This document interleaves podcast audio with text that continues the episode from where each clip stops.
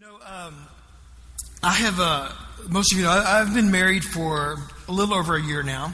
And in the course of that year, I've learned a lot. Believe me, I've learned a lot.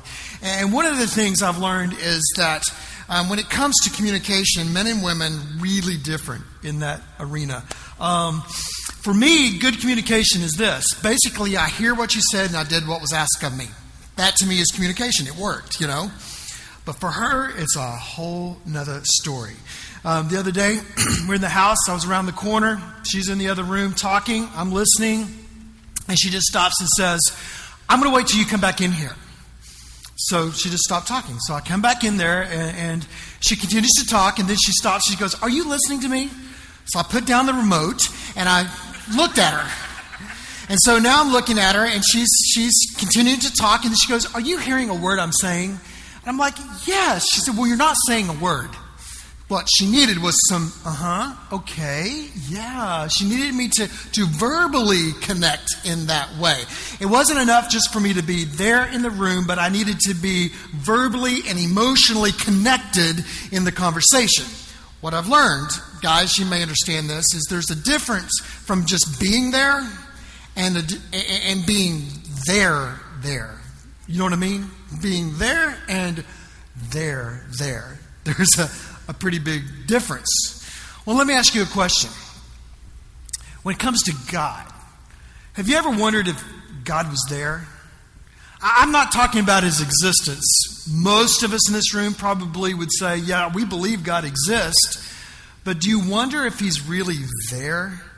I mean, not just there, but there, there. I mean, inter- intimately connecting with you in your life.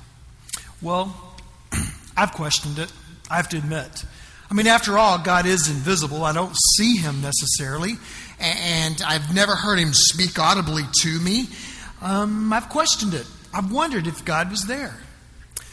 This week I've thought a lot about this, and what I realized is that so often we define God's presence, whether or not He's there, by our human perception of things. Oftentimes, I, I define his presence by my expectations. I expect God to interact with me like I would my wife, or, or a colleague, or, or a friend. I expect when I pray something up that he's going to get back to me by the end of the day, just like an email or a text, you know? That's what people do. I expect him to, to engage with me emotionally and pick me up when I'm down and, and celebrate with me when I'm up. I, I often define God based on my expectations. We also define God so often by what we feel. You know, when I when I feel warm fuzzies and, and the worship gives me, me goosebumps and, and I just feel this overwhelming sense of peace and joy, then God's there. no question, right? We, and we, we def, we, we define him based on, on what we feel, but when those things aren't present, then we're like, uh, I don't know. I, don't, I just don't know if God's there. I just don't know. We also define him by our circumstances. So often, if life is good, oh, God is just blessing. Life is, He is such a good God, you know, and we're so in tune. And, and, and yes, God's there, but when life's hard, when we're going through the, the, the, deep valleys of life, then we're just not so sure anymore if God is there. We define God's presence based on our human perception of things. We expect Him to act like we think He should act, and we base it on our feeling and our circumstances. And we, we define Him from a human perspective rather than the truth of Scripture and what the Bible says about God's presence. So, what I thought we should do to begin things is to just take a, a, a survey, to walk through Scripture real quick and show you just a, a, little bit of an overview of what the Bible says about God's presence. Are you with me? Okay, I'm going to make sure you're awake. I know it's, you know, summer and everybody's a little tired or whatever, but here we go. We're going to, we're going to talk about the presence of God. Well, the first thing as we read in Psalm 90. I love this verse. Let me read this to you. Verse 2. It says this Before the mountains were born, or you were brought, or you brought forth the earth and the world from everlasting to everlasting, you are God. What this tells us is that God has always been. He didn't have a start, He doesn't have an end. He is self existent, He has always been there. And for Him not to be there would be going against the very nature of who He is. God is there, He is self existent. We also know that He is everywhere. Look at Psalm 139. It says, Where can I go from your spirit? Where can I flee from your presence?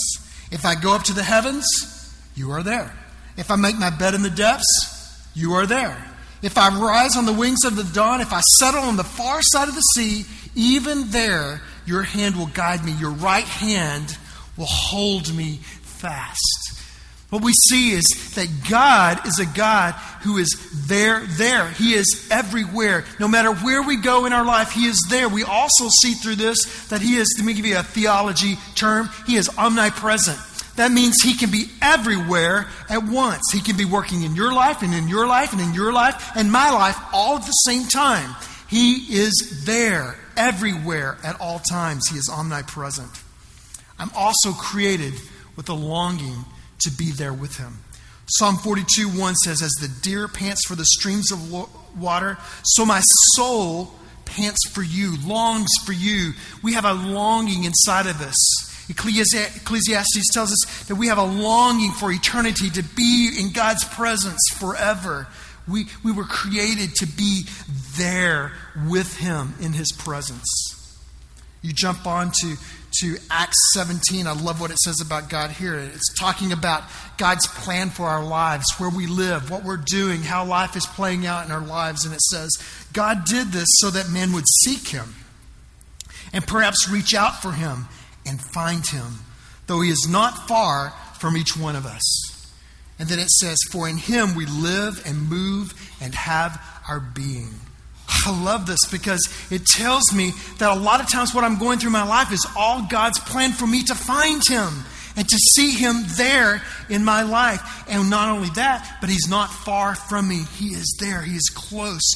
And I am completely independent upon his presence to live and breathe and move throughout his life. I need him. I love the picture you get in the garden. We get a, a, great picture of how God originally wanted to, to act and relate to his creation in the Garden of Eden. It says in Genesis 3 8, Then the man, man and his wife heard the sound of the Lord God as he was walking in the garden in the cool of the day, and they hid from the Lord God among the trees of the garden because of their sin. What we see is a picture of God, the Almighty God of creation, walking in the cool of the day in the garden, looking for His creation, looking for the man and woman. It was, it was not an unusual thing for God to walk and talk with man.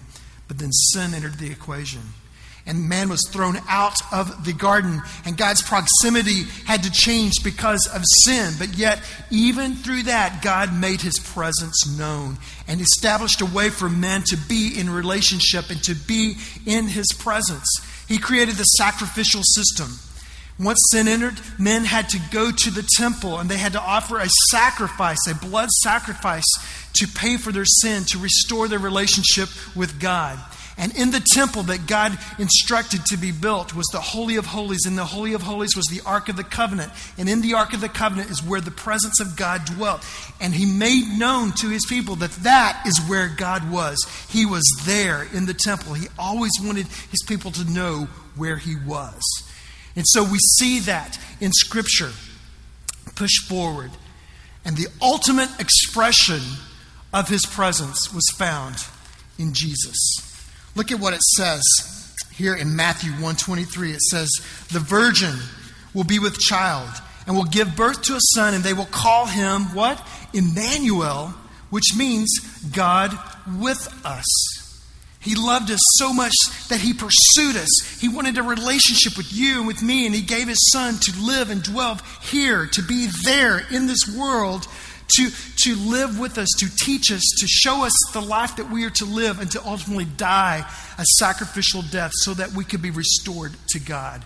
And when He resurrected from the dead and ascended into the heavens, He left us His Spirit.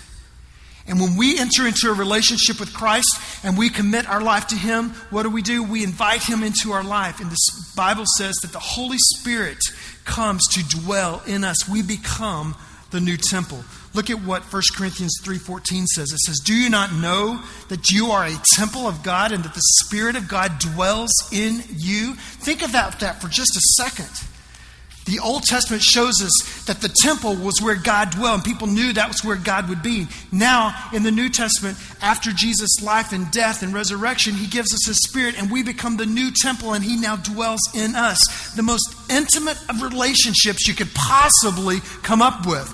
God is in me, and Scripture says, I am in Him. We're intimately woven together. God is a God who wanted to be present, who wanted to be there, and He established the most intimate way for that to happen. And then we push on in 2 John, it says, I give them eternal life, and they shall never perish. No one can snatch them out of my hand. We are there in his hand, in his presence, and we have a promise of being there with God throughout eternity. You see, when we push through Scripture, and there's so much more we could have covered, but when we push through, we see that God is a God who's not only there, but he is there, there. A God that's not hiding, a God who, who, is, who is off in the shadows somewhere, but a God who is very present, actively moving and working, longing to be in our presence and having a relationship with Him. At the end of the day, the question really isn't, God, are you there? The question is, where are you? Where am I? Are we there? Are we intimately engaging Him? Because the truth is, God has not gone anywhere, He's there. So often, I've seen it in my life, maybe you've seen it in yours. We get wrapped up in this life. Let's say we are a believer. We've committed our life to Christ. We put on our good Christian clothes or whatever and go to church on Sunday or, or however our life is going at the time. But so often, we disregard God. We say, well, you know, I know I need to get better at spending some time with Him and reading my Bible and going to church. I know that I need to start giving more, but I've got all these, these, these bills, and, and I know I need to better, be a better husband and love my wife like Christ loved the church. And I know there's, there's all these things I, I should do, but right now I, I'll do it maybe in the fall, okay, God? And we disregard Him. And then at times we take it up a notch or two and we decide, you know what? I don't like the way life's going. I'm feeling pretty crummy and I just want some satisfaction. I want to escape this life. I want to just do it my own way. And we completely diss God and we disobey God. And we fall into sin and we chase this or that, trying to, to medicate and try to satisfy things in our life and do it our own way. And we fall into sin and we just push Him back a little more. Maybe you can relate to this. I know I can. So often, we're just so distracted. I mean, we, we are chasing the kids and the, and the family and, and ballet practice and soccer games, and then we've got work and all of this career stuff, and then we're worried about our finances, how we're going to make ends meet, and then we got all this family drama going on, and we're not sure how to deal with it, and we've got to take a vacation, and we've got to mow the yard, and we've got to clean the house, and there's just so much stuff to do, and we just don't have time, and we're just so distracted that if God walked in and, and blew a horn in our face, we couldn't hear him because we're just so distracted. Then there's probably some here that maybe you're just you're just you're just so disappointed. Your expectations haven't been met. You, life didn't, didn't happen like you thought it should happen, and, and you're hurt, and you're feeling broken, and, and disappointed in God. Maybe that, that bitterness is just eating you up and, and, and anger, and, and you're just kind of mad at God for this. And because you, you've been distracted, you, you have disobeyed Him, you've dissed Him, you've been, you've been disappointed in Him, you've disregarded Him, we've pushed Him where? Into the shadows, into the corner. And then you go, God, where are you? I need you. Where are you? Well, the truth is, He's there. he hasn't gone anywhere. The, the, the problem is, we're not there. We've pushed Him into the corner. And you know something? Life will never work when that's where we place God in our lives. We have been created to have this vibrant, active relationship with God, to, to give Him that, that seat of honor in our lives, to put Him at the forefront of our lives. That is where the stuff is. And I don't know about you, that's where I need God and where I want God to be in my life. If we're going to experience His presence, we've got to learn that experiencing that presence, sensing that presence, being aware of His presence in our lives, get this, it flows from pursuing a faith filled relationship with Him. A faith filled relationship with Him, pursuing that relationship with Him in our lives. So, that sounds good and everything, you know, write it all down. But what in the world does that look like? What does it mean? What does it look like to pursue a relationship with God? Well, let me show you a picture of that, okay? Here it is. Ready? So beautiful. Isn't that awesome? Now, now that, that Shekinah glory, that halo over my head, shows you just how spiritual I really am.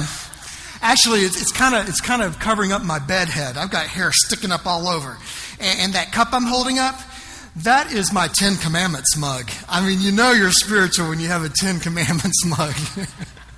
Seriously, okay. What this is is this is just something I do in the mornings because I'm fresh.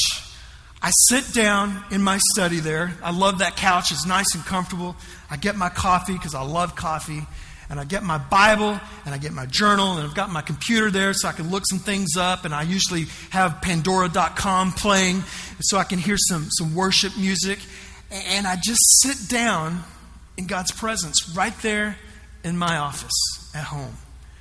And usually, what I do is I, before I go, God, I need this and I need that, and will you change this and all those things?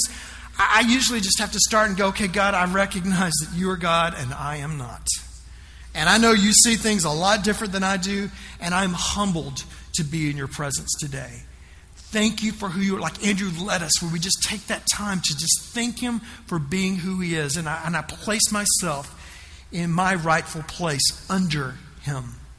And then I typically will, will get my Bible and I'll start reading. There's usually a, a, book of the Bible or something that I'm reading through, or if I'm really struggling, I'll just turn to Psalms and just read that heartfelt Psalms or whatever. And then I get my journal and I usually just start writing my prayers or, or, or just writing out what I'm thinking or feeling and trying to process through. And so often, right there with my bedhead and my Ten Commandments mung, that is where God meets me. And that is the time that, that so often I'll write down and I'll go, that's it. That's the answer to what I'm struggling with. Sometimes it'll be just a sense of peace that'll just come overwhelm me, and I'll just be so thankful for, for God and what He's doing in my life. Sometimes it's not so pretty. Sometimes I'll be sitting there and He'll call to mind something, uh, a misstep of mine, how maybe I had disobeyed and dissed Him and been distracted or something like that, and I'll just feel horrible and I'll just be, be convicted and broken before Him. And you know what? There are sometimes when I'm sitting there and I'm doing all that, and, and I finish and I say amen on my prayer, and I don't feel a thing.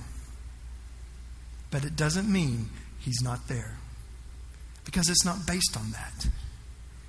If we're going to experience God, then it begins with pursuing Him through personal worship, just spending that time. And, and you know what happens when we do this, in essence, when it's all boiled down?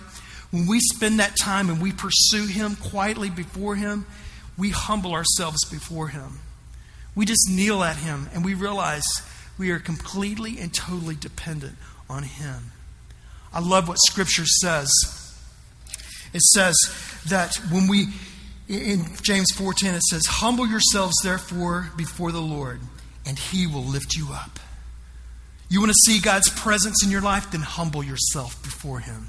I love the picture of God coming in and, and grabbing me, wrapping his arms, and lifting me up out of my circumstance, sustaining me, protecting me, doing whatever it is he needs to do in my life, but, but it being God and not me. We want to experience his presence, then we got to pursue him through personal worship. But you know, we talked earlier about something, I want to bring it back to mind. And that was this, this thing about feelings. You know, we, we often define God's presence based on our feelings. We even judge other people by, based on what we feel they should be like or what they seem to be feeling in their, their life. But we, we define it by feelings. Now, feelings, they're kind of funny. I like to say feelings are fickle. You know?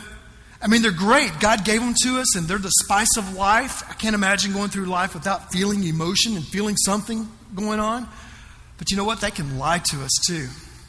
And so often we can be misguided and we can make some wrong turns because we just feel something.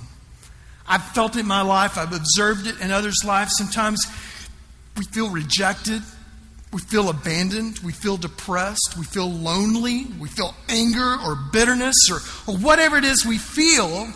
And because we feel this so strong and, and it's, it's so loud in our head that we try to do anything we can to not feel that any longer and the evil one comes in and he lies to us, and before you know it, we've jumped into the wrong things.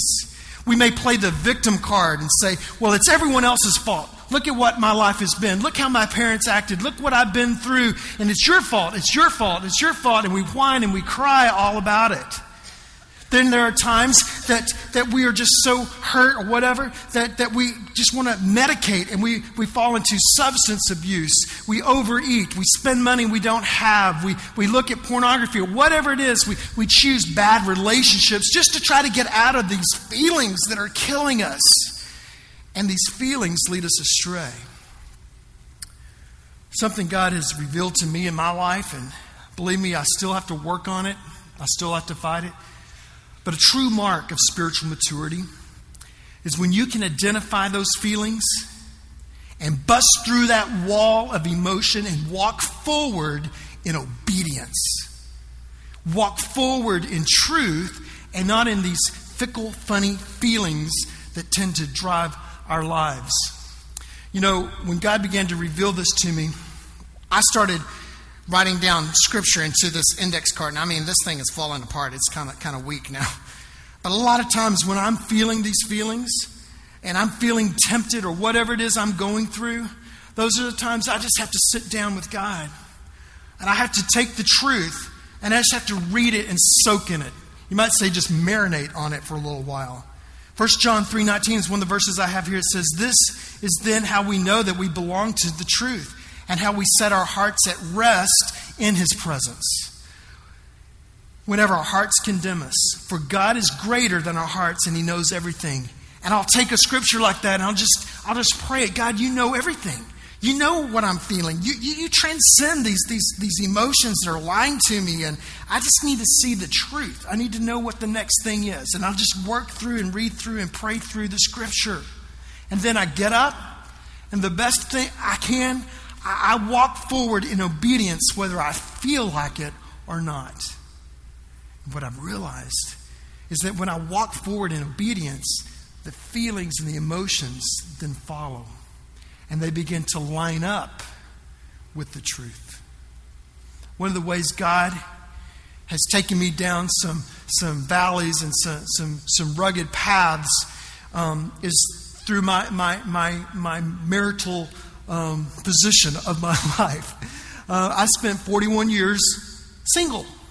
You know, and at first that was pretty cool. I mean, when I was in my 20s, I mean, it was fun. You couldn't have paid me to be married. I mean, I was having a good time. I was, it was like I was living in the cast of Friends, you know. I don't know who I was, but I was having a good time. You know, we had Phoebe and Chandler and the whole gang. We hung out the coffee shop and we would blow and go, and it was great until I turned 30. and then people started getting married, and, and there wasn't as much activity. And then I turned 35. And then people started having babies, and their second baby, and their third baby. And I'm like, whoa, I'm, I'm like way behind here. And then I turned 40. And boy, you know, you turn 40 and you're single, and the culture says there's something wrong with you and you shouldn't be like this. Talking about feelings, I had some funky feelings to say, the, say, say it lightly. And there were times where I just felt lonely. I felt discouraged. I felt like God had just turned off the lights and left the building. He, he just forgotten about me. And I, my, my, my self confidence was being shaken. I questioned being in ministry, the whole thing, all because of, of this one thing. And then God began to teach me this principle about walking forward in truth rather than feelings. I remember one night, I was, it was a Friday night, and I was home alone. Now, for a single person to be home alone on a Friday night, I mean, yeah, that's what you think, you know? And it's like the cardinal sin. Don't stay home alone on a Friday night because you will be that awkward single guy, you know? And so here I was. I'd just broken up with a girlfriend. And so I'm home and I'm feeling sorry for myself. And I start thinking, well, maybe I should get back with her. I mean, you know, maybe it wasn't all that bad. I mean, all it takes is one lonely Friday night. You could have been dating Satan's bride and she now looks better to you, you know? And so you're ready to jump back into it. And so I'm home and I'm alone. I'm kind of just, no one's around. I didn't have anything to do. And I start feeling discouraged and lonely and rejected and all those, all those things. And so God reminded me this principle that He'd been teaching me. And so I began to pray about it a little bit and kind of called to mind some scripture that I knew applied to this situation. Things like, you know, you're made in God's image. He doesn't, he doesn't make mistakes. And that He does have a plan and purpose for my life no matter what. Paul said that there's great blessing in singleness if you will embrace that blessing. It's not a curse as you, you're thinking it is. And I started to, to renew my mind, but, you know, I still felt crummy. it didn't just change like that.